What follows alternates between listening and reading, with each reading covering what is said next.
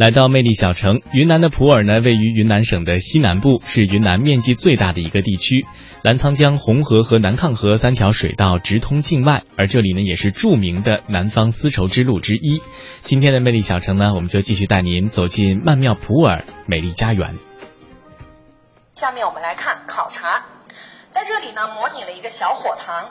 考察呢就会在这样的小火塘里面进行了啊。一般呢茶叶采摘来以后呢，会通过简单的制作啊，然后呢就放到小土罐当中烘烤至焦香，然后再把烧开的水倒入里面，去掉浮沫就可以饮用了。烤茶的口感同普通茶叶相比呢，要更浓艳的多，这样呢就起到了提神醒脑、舒缓疲劳的作用。好，下面大家请看这幅照片。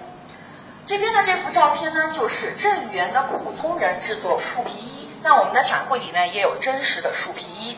苦葱人其实就是部分的拉祜族人了。在一九四九年以前，他们是处于原始社会状态，在当时没有棉麻布料做衣服呢，就用树皮、芭蕉叶、棕皮等制作衣服。曾经呢，他们还采集蜘蛛网来编织衣服啊。那这件呢，就是蜘蛛衣。那蜘蛛衣呢，是珍藏在我们的镇元博物馆。那这里所展出的呢，是树皮衣啊。好了，那关于拉祜族呢，我们就介绍到这里。下面我们到佤族展区参观，来，各位这边请。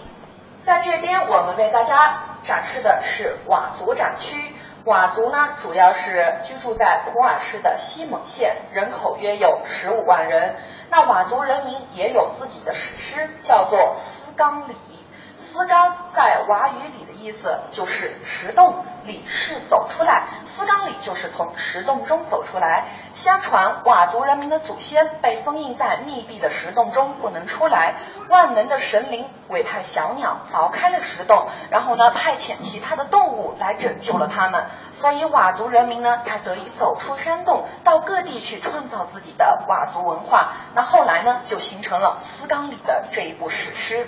好，大家请看这边，在这边所展示的就是佤族的水酒罐。水酒呢是佤族当地的一种特色的一个呃酒类啊，它是用玉米、小红米等来酿造的，一般呢会放在这样的罐子里面，让它慢慢的酿造。那它这个饮饮酒的习俗呢，其实是无酒不成礼。进门三杯，出门三杯啊，非常热情。那他们饮酒的方式呢，可以分为两种，一种呢就是用这样的竹棍当做吸管来饮用，另一种呢就是把它分出来啊，用这个分酒器分到竹酒杯里面来饮用。佤族人民说喝酒不是说喝，他是说啊，就是啊，就是非常热情的把它喝掉的意思啊。那这边呢，就是他们的一些传统乐器。佤族人豪爽好客，迎接客人以酒当先，认为无酒不成礼。佤族待客敬酒习俗多样，其一呢是敬酒主人首先自饮一口，以打消客人的各种介意，然后依次递给客人饮。敬给客人的酒，客人一定要喝，而且要尽力喝干，以表示心地坦诚，否则认为对主人不敬。另一形式是主客均蹲在地上，主人用右手把酒递给客人，客人用右手接过后先倒在地上一点，或右手把酒弹在地上一点，意为敬祖。然后主人和客人一起喝干。佤族民间有不知心、不善良者不敬酒的习惯，每逢儿子出门，客人离去，主人还要打送亲礼，也就是给亲人或客人敬酒。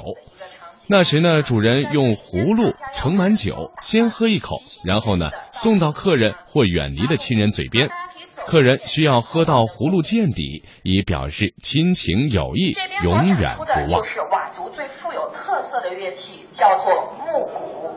在过去呢，它是作为一个通天神器存在，每个寨子里都会有这样的一间木鼓房来存放木鼓。那木鼓呢，在过去不得随意敲响，只有在节庆、祭祀以及特殊的情况下呢，才能敲响木鼓。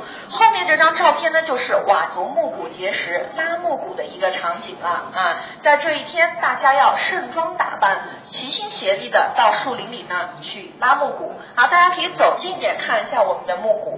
看一下我们的木鼓。佤族的木鼓大致有三个作用：一用于祭祀，二用于报警号令村民，三用于娱乐。在西蒙县城旁边就有一座专门放置木鼓的博物馆，附近村寨的木鼓都寄放在这里。等待节日到来之后，村里的人专门举行仪式，将木鼓拉到庆典场地，敲响木鼓，尽情的狂欢。在博物馆里面的木鼓呢，都是用整棵大树雕刻而成，有大有小，总共约有近百个，最大的直径近两米。在当地围绕着木鼓的盛大活动有拉木鼓、跳木鼓房、祭木鼓等活动。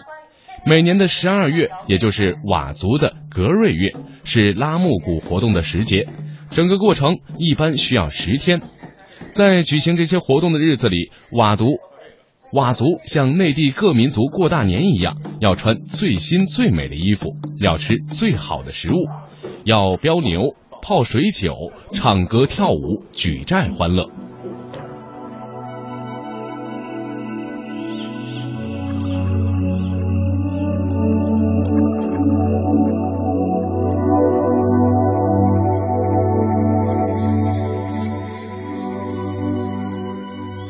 虽然只是十三个少数民族，但这里呢却有着上百个民族支系。每个民族甚至每个民族支系都有着自己的节日和歌舞，像佤族的木鼓舞甩发舞，傣族的采花泼水节、象脚鼓舞，彝族的火把节、羊皮鼓舞，拉祜族的葫芦节、白舞，哈尼族的十月年、牛鼓舞等等。能歌善舞的少数民族为普洱这块土地涂上了浪漫传奇的色彩。不同的民族、不同的支系有不同的历史和史诗、神话与传说，他们用各自的声音解释着他们祖先迁徙到这片土地的经历。他们在这片土地上和谐相处、相依共存、美美与共。